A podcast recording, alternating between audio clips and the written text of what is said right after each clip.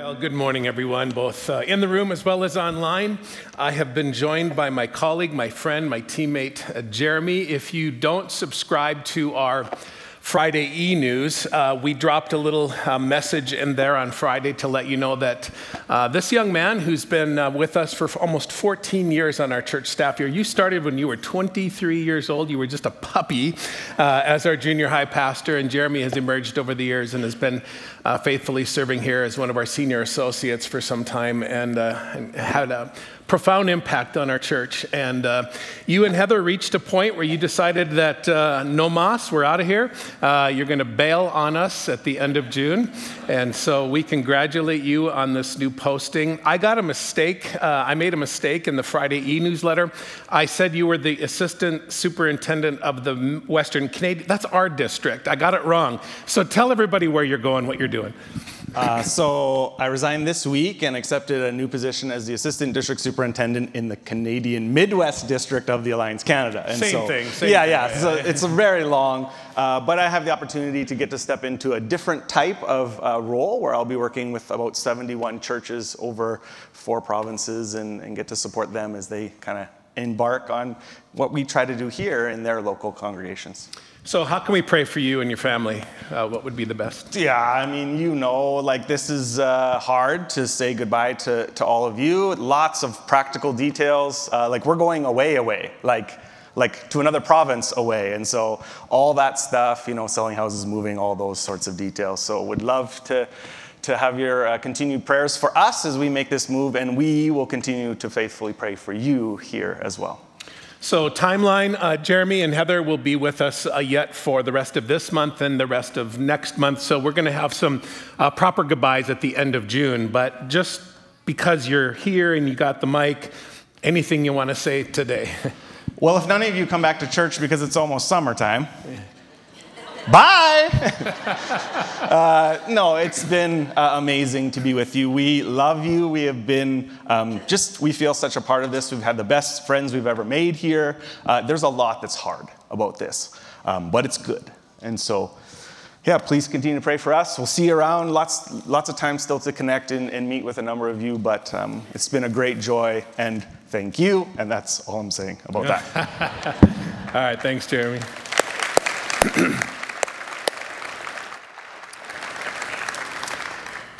So, I uh, officiated a funeral this week uh, for a family that until a couple of weeks ago, uh, I had never met uh, anybody in this family. Now, the reason I got connected to this was a, a mutual friend, a pastor friend from the city. Uh, this family reached out to him, and he couldn't support this family, and partially because the person who just who died is the spouse of a first responder, and that's a world I, I spend a lot of time in. Uh, the call came to me to say, hey, you know, Greg, would you come and, and help this family uh, as they're in a bit of a need right now for some support? And so that's how a couple of weeks ago I found myself at the university hospital holding the hand of a woman who was dying. She couldn't, um, she couldn't say much. Uh, she could definitely acknowledge my presence. She was able to look, you know, and have a little bit of a, a, reaction to me. I was able to speak with her. I was able to reassure her and bless her and talk with her and pray for her and read scripture to her. And I, I said to her, It's okay. It's okay to go. And I said, You can trust uh, that God is in this with you and that He's there for you. And so we had our time together, and then about 30 hours later, she passed away uh, with her husband and her son at her side. Now, nobody asked the question, at least out loud, that I heard, but I know among her friends and family, as I kind of journeyed with them for the last few days, that there was real frustration for some of them about what had happened to this person that they loved. She was not young, but she was definitely not old. And that she died so quickly after being diagnosed with an illness was a big shock to the family. And so I remember some of them just hinting, at least, at that age old question, maybe the big unanswerable question, which is why does God allow this kind of suffering?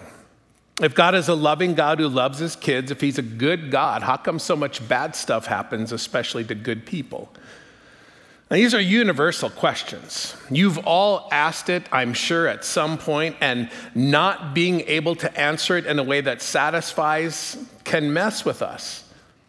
It, it's a question that may have wobbled your faith at some point how to reconcile good God, bad things. It causes, this matter causes a number of people to walk away from faith. It's a highly emotional question. Now, imagine for a minute that John was here. I'm talking about the gospel writer. John is in Matthew, Mark, and Luke and John. Just imagine for a minute that maybe John was here and in the room and listening to this introduction to this message. I can kind of imagine him waving his hands and saying, Hey, I got a, I got a, uh, I got something for you here. I don't necessarily encourage that sort of behavior, but you know, if somebody does, I'll, I'll, listen. And, and imagine John standing up and saying, Hey, wait, wait, wait, wait. I can help you with your dilemma. Trust in what I saw, he might say.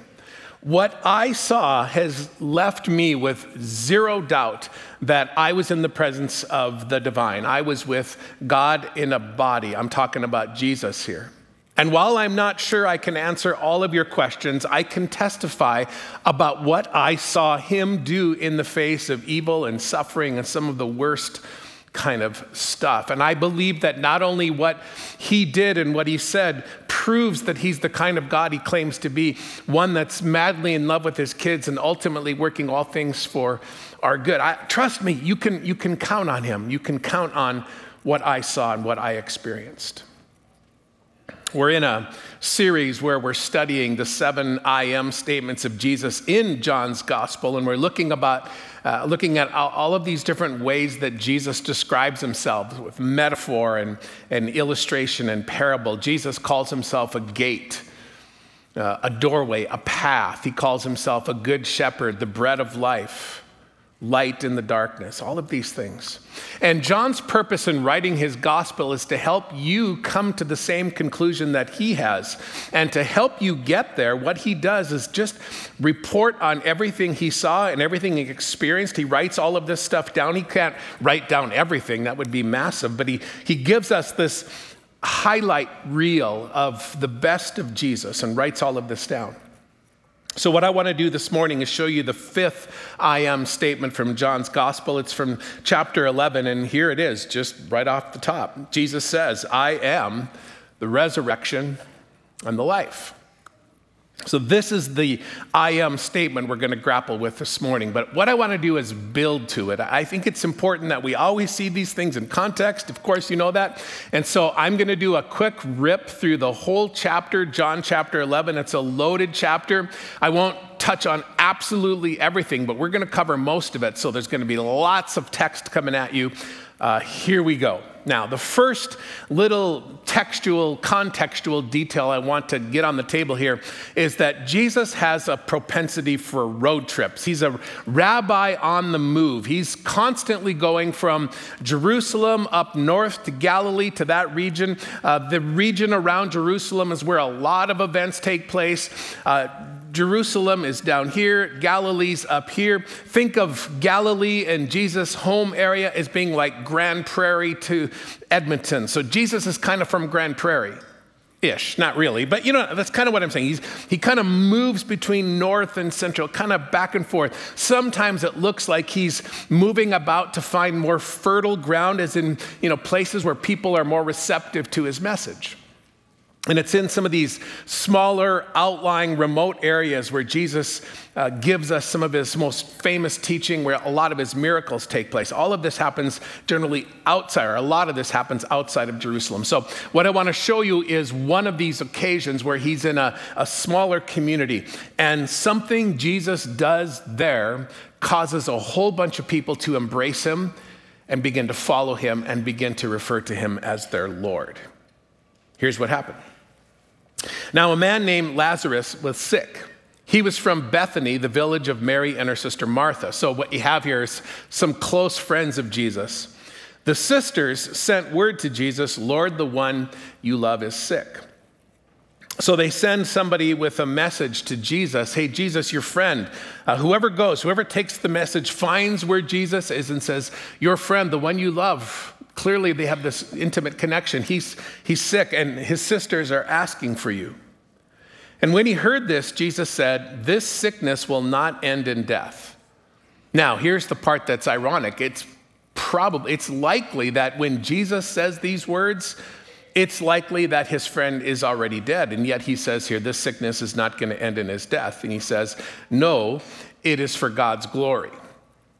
Now, uh, what's on the screen right now, I would not blame you for a second if that maybe doesn't sit real well with you. You might even recoil a little bit because what you have here is a reference to sickness for God's glory. That, that sounds kind of sadistic. That, that doesn't sound real welcoming. And part of what we have in, in Jesus' explanation is that somehow there's a divine purpose to what's happening to his friend. Jesus said, The sickness will not end in death. No, it is for God's glory, so that God's Son may be glorified through it. Now, be careful with this. There's nothing in the text to indicate that God is, you know, inflicting some illness on Lazarus. It doesn't say that God is, you know, the author of this disease and he's sort of doing this to him. It's, it's more likely that this disease or sickness, whatever has happened to him, has come his way because of the world we live in, in the, in the natural way. And we say this around here often when the question of, you know, why suffering and good people and all of that, hey, this is a broken world. Our world is filled with disease and sickness and disasters and calamities. It's filled with stuff that I see and I can't sufficiently explain. And, and that would appear to be the case here. But you have Jesus suggesting that despite what's happened to his friend, somehow there's a purpose here, that, that Jesus has a purpose in it. Somehow his friend's sickness is going to glorify God. And I get this is very counterintuitive. This is a new category for some of you sickness, which glorifies. This is not really what we want to hear. And I think maybe because John knows that this may not land very well, he, he inserts, I think, a little bit of an editorial comment right at this point. This is where John says next Now, Jesus loved Martha and her sister and Lazarus. And maybe, maybe John makes this statement because it, it kind of looks like Jesus doesn't love his friend. Maybe they wouldn't be in the predicament they're in if Jesus loved them a little bit more. And so it's like John says, hang on, hang on, hang on. Listen, he really does love them. Jesus really does love them. Just trust me on that. I hope you're feeling this. Um, sometimes it doesn't feel like we're loved. Sometimes it looks like God is absent or not paying attention. The idea that, that God isn't watching or maybe isn't ultimately loving um, may just be the point here. And I think Jesus knows how we think, and so he allows this situation to play out in, in a way that he, he wants to do something with this, not just for his friends, but it looks like the way this goes down, he's allowing this to happen the way it does to teach us something all the way into the future. So here's another little detail you might not like. So when he heard that Lazarus was sick, he stayed where he was two more days.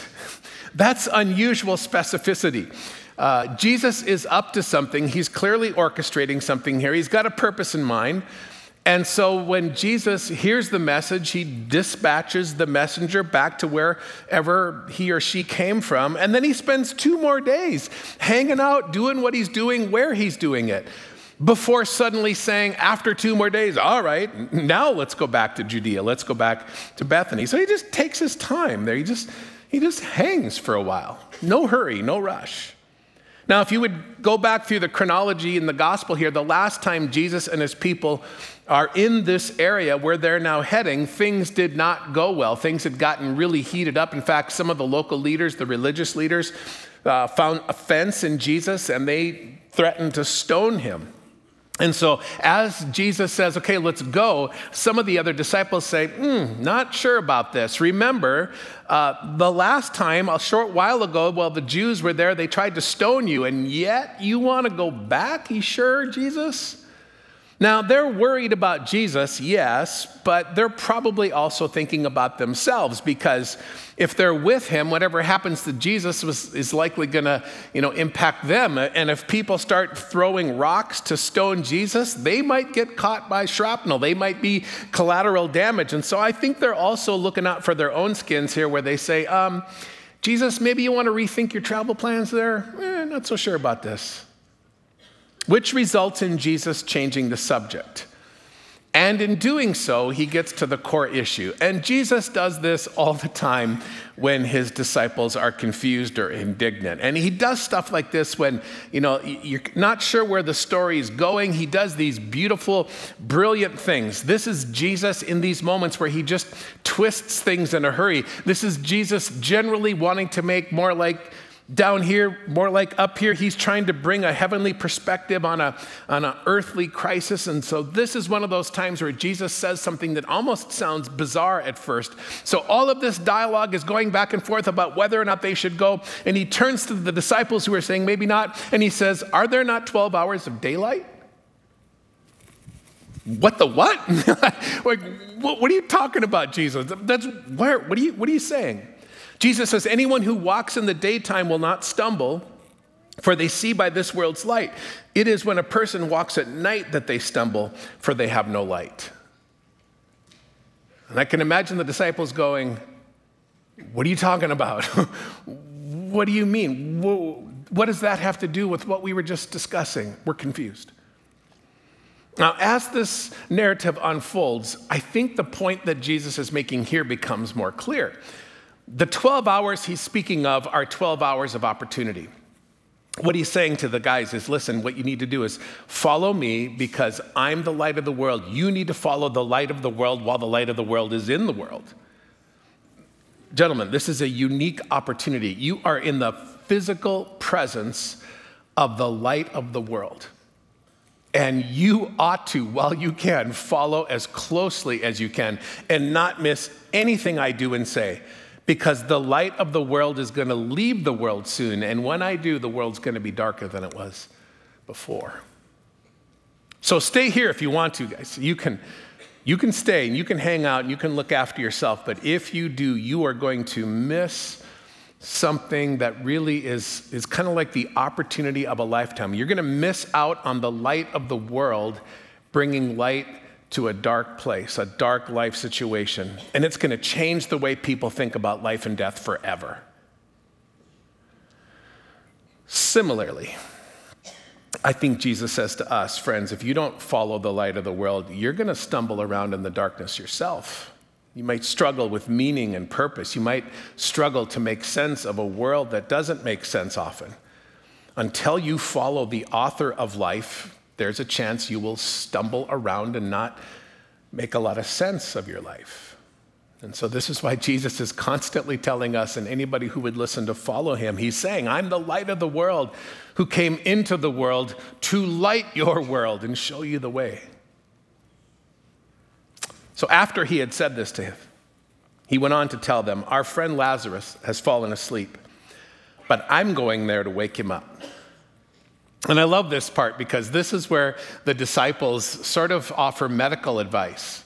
They say to Jesus, Hey, Lord, if he sleeps, he'll get better. You know, just let him rest. What do you mean going to go wake him up? You know, just, if you're sick, just rest, chill.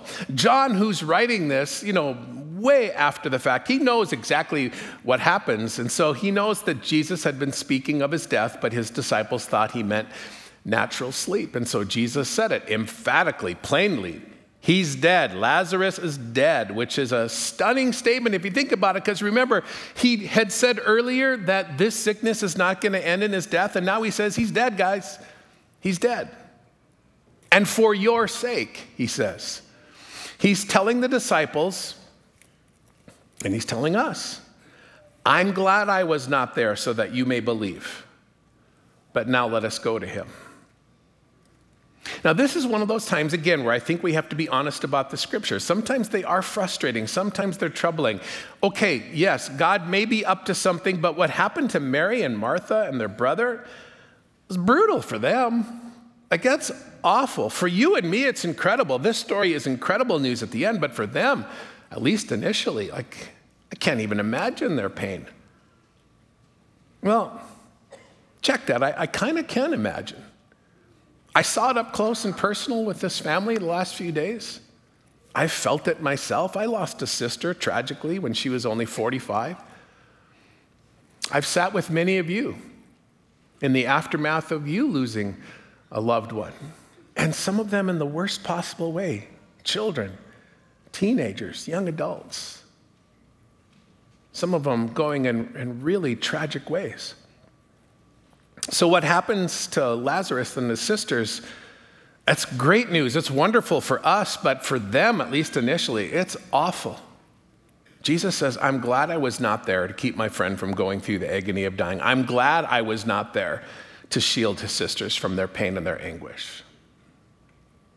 As difficult as this is to wrap our minds around, in the middle of this awfulness, Jesus is doing something great. He's orchestrating something that will eventually fall like a theological bomb, something so transformative that it will give all of us today a reason for hope. It's a, it's a way to reconcile a, a loving God in a broken world, a loving God in a world that just doesn't always cooperate. Jesus says, For your sake, I'm glad I wasn't there so that you may believe. And then he says, Okay, let's roll.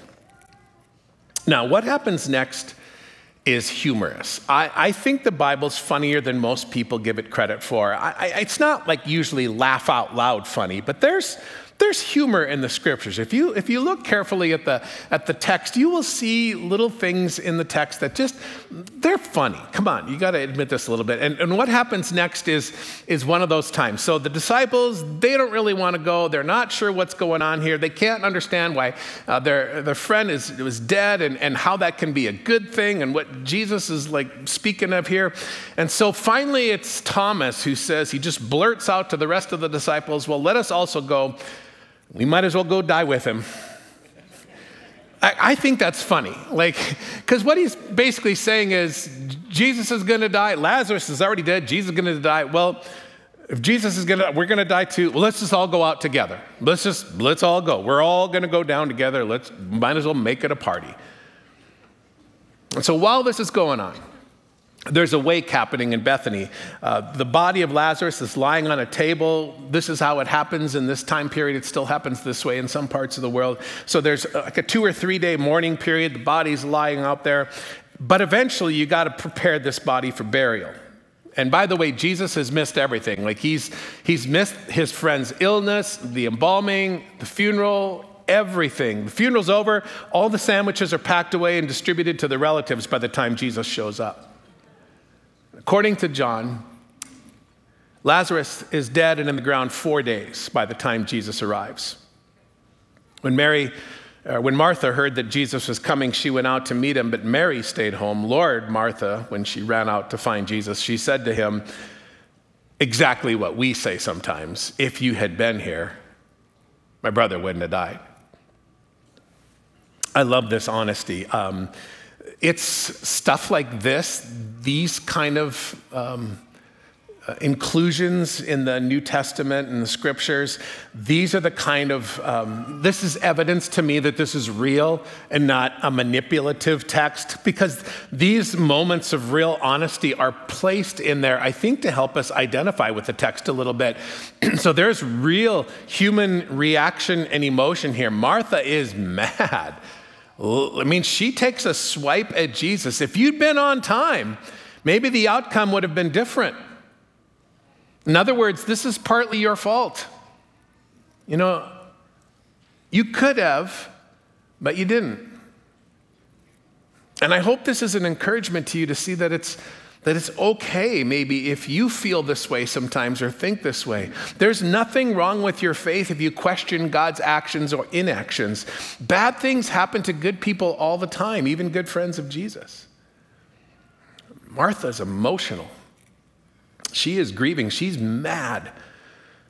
But it, despite these strong emotions, she digs deep and she pulls up whatever whatever's left of her faith, and she says, Okay, even though you're so late, but I know that even now God will give you whatever you ask.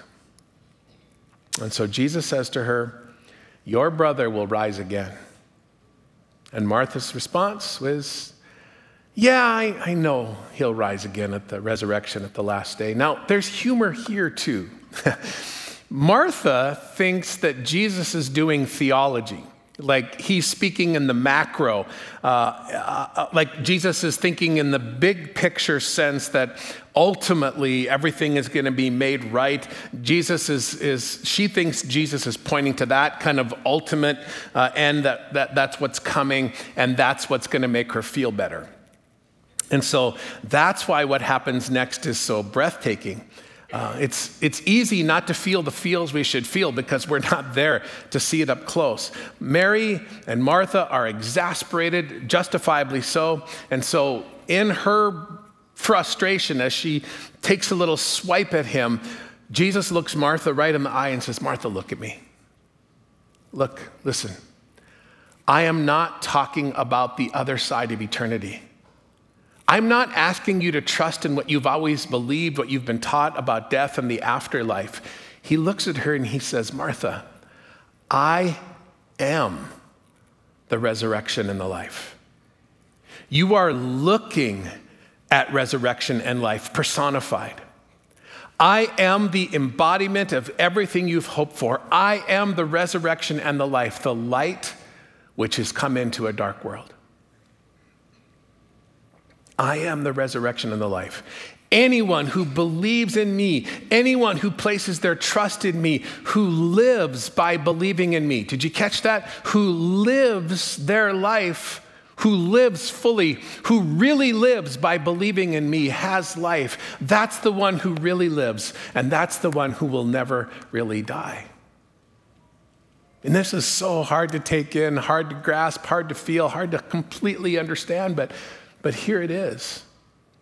Or, as one commentator put it, just as Jesus says Lazarus won't die, but he dies, Jesus says, You'll die, but you won't. And so the teaching of Jesus is death is a door, death is a transition. And in her confused and frustrated state, with this confused look on her face, Jesus looks at Martha again and says, Do you believe this, Martha? Do you believe this? This is hard to believe. It's hard for you and me. It's hard for Martha, who one more time musters up as much faith as she can and responds, and she says, Yes, Lord. Yes, I believe that you're the Messiah, the Son of God, who came to this world. Jesus, I believe, okay, I believe in some mystical, powerful way that you've got this, that you're in this. So Martha goes home and tells Mary what happened, and Mary runs out, has a similar conversation with Jesus, and it's right after that that Jesus finally arrives, and then we have this incredibly detailed description from John here when Jesus saw her weeping, saw everybody there, the Jews who'd come along with her also weeping. So there's a crowd there. Jesus kind of sizes the whole thing and he's moved in spirit and troubled. And he says to the family, Where have you laid him? And they say, Come and see, Lord. Now, some of you know what, what happens next. You know that what happens next is, is one of the most tender moments we have in the entire um, New Testament narrative, especially around the life of Christ. This is the moment where we see his humanity up close. Now, Jesus knows what he's about to do. He knows what's going to happen, but before anything does happen, Jesus enters into the moment. He enters into the emotion of the moment, into the pain, into the fears. Jesus enters all the human emotion that's on display in the lives of the people around him, and he enters in with empathy. And I think demonstrates how much he actually cares about his friends, how much he cares about you. This is John 11 35. Jesus wept. I want to remind you that the, the verse headings and the notations and, and the, all the stuff you see in the, in the Bible that's designed to help you navigate the text and find certain spots and chapter headings, uh, all the, the paragraph stuff, it, these are not in the original text. These are added by translators and scholars for the ease of, of reading and reference checking and you know, kind of keeping track of where you are. But way, way back, way, way back, the, the scholars and translators that, that laid our Bible out the way we have it had the wisdom to give those two words translated into English their own verse number. Just those two words Jesus wept. This is one of the big reasons why the Apostle Peter can say in one of his letters that it is possible for us to cast our cares on the one who knows our suffering, who knows our struggles, who identifies with us. And the Jews who were present at the home said, See how he loved him. But one of them said, some of them said, Could not he who opened the eyes of the blind man have kept this man from dying? They're still, they're still taking some little jabs here at Jesus. They're still saying, Come on, man, you know, they're still frustrated by Jesus' timing or lack thereof. So, again, one more time, there it is questioning God, questioning God's timing. Listen, if that's you, it's okay. It's okay. And so now we have the brilliance of Jesus in a single moment, one where he summarizes his entire book of teaching in a single act. All the pain, all the disappointment, all the unanswered prayers, they build to this moment designed to give future generations hope. Jesus, once more deeply moved, came to the tomb. And he said, Take away the stone, take it away. But Lord, Martha said, uh, uh, you sure you want to do that? Because, like, it's not pretty probably in there right now. I don't think there's a bad, yeah, he's been dead for four days. This is not going to be good. And then Jesus said, Did I not tell you that if you believe, you will see the glory of God? And so the family says, Okay, remove the stone. And the stone is pulled back. Then Jesus looked up and said, Father, I thank you that you have heard me. I knew that you always hear me. But I said this for the benefit of the people standing here, that they may believe that you sent me. How cool is that? Um, again, the whole how the Trinity works and how the Father and the Son and the Spirit, like how they, you know, they're one yet unique, all of that stuff is kind of complicated. But in, in, the Trinity, Jesus is praying to the Father saying, We know, I, we know exactly what's going to happen here, but I'm praying this for the benefit of the people watching. He knows everybody's watching him. And he says, I'm going to give them something that they can hold on to into the future, that they may believe that it was you who sent me. I'll never be able to explain to anybody's real satisfaction, especially my own, why bad things happen to good people.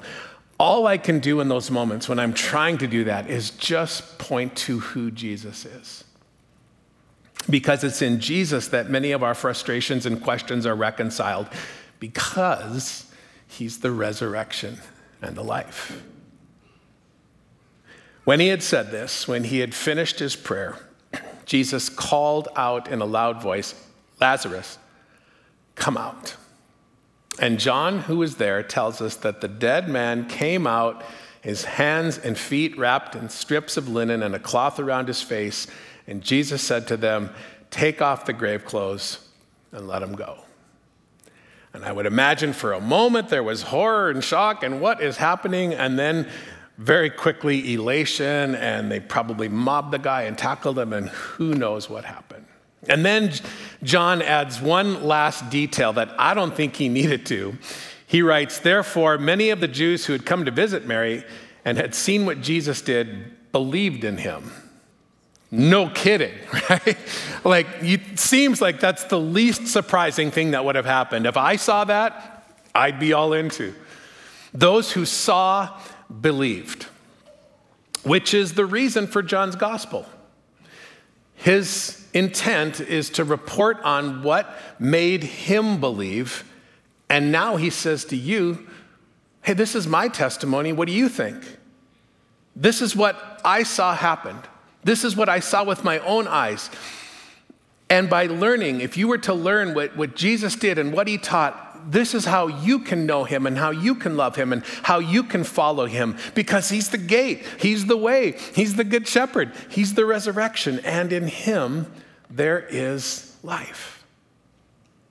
And near the end of his gospel, John doubles down on all of this. This is one of the other places where he's describing one more time why he went to all the effort to write these things down and why he wished to chronicle the life of Jesus in, in one place. He says, I've got one simple but massive reason, but these are written. I wrote all of this down. He says, I wrote this stuff down. I wrote this story out for you that you may believe that Jesus is the Messiah, the Son of God, and that by believing, you may have life in his name. Believe in him and have life in his name.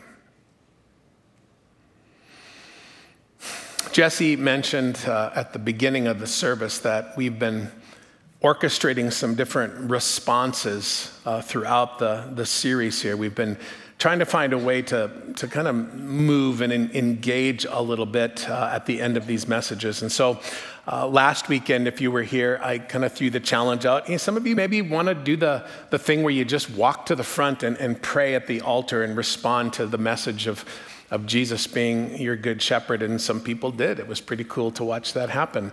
Uh, two weeks ago, we had, because of the SCA musical, we had this big gate up here, and, and I kind of challenged us to maybe some of you come up and stand in the gate and, and just have that experience of, of, of praying and you know, sort of marking the moment in a doorway, or use one of the other doorways, or go to your home and, and pray in a, in a gate or in a doorway.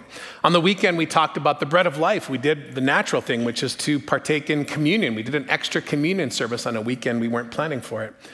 So for this one, we thought, how should we respond to this, um, the resurrection and the life message? And we thought, let's respond with baptism. And so what we did is we put the tank out. We did not advertise this as a baptism weekend. We didn't do prep classes. We didn't film any testimonies. But the tank is, is here and it's ready.